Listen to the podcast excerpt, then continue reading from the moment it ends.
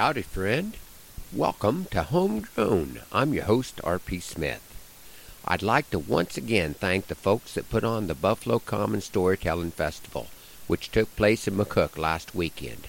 The hospitality was amazing, as was the audience. The idea for the festival came about years ago when it was proposed by some folks that a strip through the middle of our country should be allowed to depopulate and become like the vast areas of Africa being a home for free roaming animals. Some of the citizens of McCook organized the festival as a way to tell the world that the people in our part of the world like being here and have no intention of packing up and leaving. The idea of an American outback has not been abandoned and is currently caught up in politics in Montana, where the governor, who happens to be running for president, vetoed legislation that would keep privately owned American bison from becoming wild bison simply by opening a gate. I am sure that I'm oversimplifying the issue, but my point is that there are people in this country that do not have an understanding of what our part of the country contributes. And community events that take place across the region this time of year are important, both as a reason for neighbors to get together, but also as an opportunity to showcase our communities to those who are just passing through. I had the pleasure of sharing the stage at McCook with Jake Riley, a young performer of cowboy poetry who was inspired by cowboy poet Waddie Mitchell, who happened to be an early inspiration for me. Waddie Mitchell and Baxter Black were both on the Johnny Carson show one night at a rare time in my life when we had a TV antenna and I could stay up past 10:30. It was Waddie's recitation that was instrumental in the writing of my first poem later that night.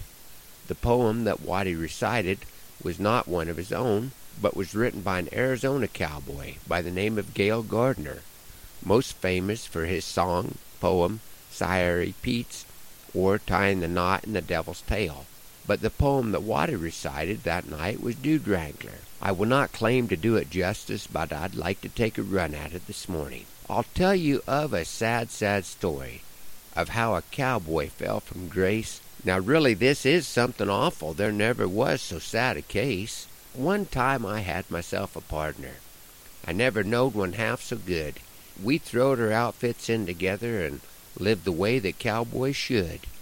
He savvied all about wild cattle, and he was handy with a rope.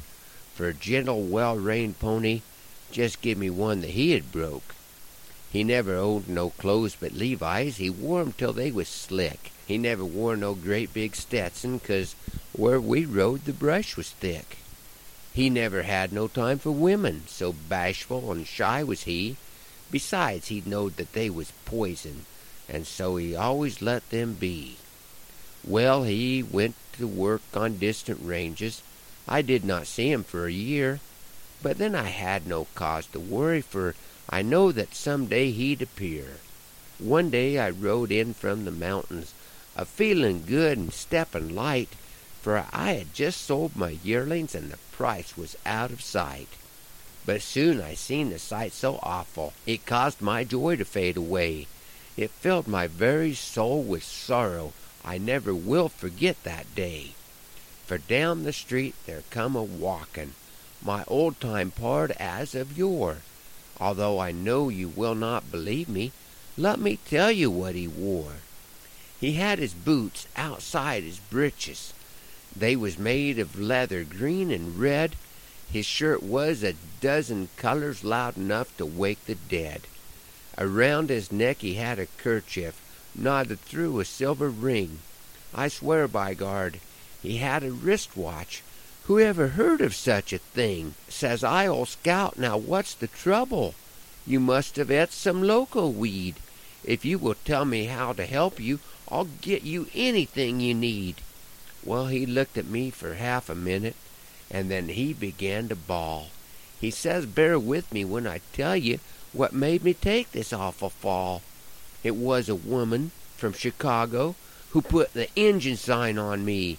She told me I was romantic and just as handsome as could be. Says he, I'm afraid there ain't nothing that you can do to save my hide. I'm wrangling dudes instead of cattle. I'm what they call a first class guide. Oh, I saddles up their pump tailed ponies. I fix their stirrups for 'em, too. I boost 'em in the saddles, then give 'em tips when I'm through. It's just like horses eatin' loco. You cannot quit it if you try. I'll go to wranglin' dudes forever, until the day that I shall die. So I drawed my gun and throwed it on him. I had to turn my face away. I shot him squarely through the middle, and where he fell I left him lay. I shorely hated to do it, for things that's done you can't recall. But when a cowboy turns dude wrangler, he ain't no good no more at all. That was The Dude Wrangler by Gail Gardner. Thanks for the inspiration. We never know how what we do might encourage someone down the trail. And while we're on the subject of encouragement, I would like to invite any of you young hands in the area, ages 12 to 18, to the Mason City Homewood Trail Rodeo Bible Camp that will be taking place later this month, where not only will we work on roping and riding skills, but also dig into the Word of God. Please give my friend Don Shada at Comstock a call if you'd like more information about this year's camp. Thanks for riding along on Homegrown this morning, brought to you by your local stations and sponsors and by Power Post Driver, the driving force in fencing. Hoping that the Lord blesses you real good today and that our happy trails cross again soon. I'm R.P. Smith.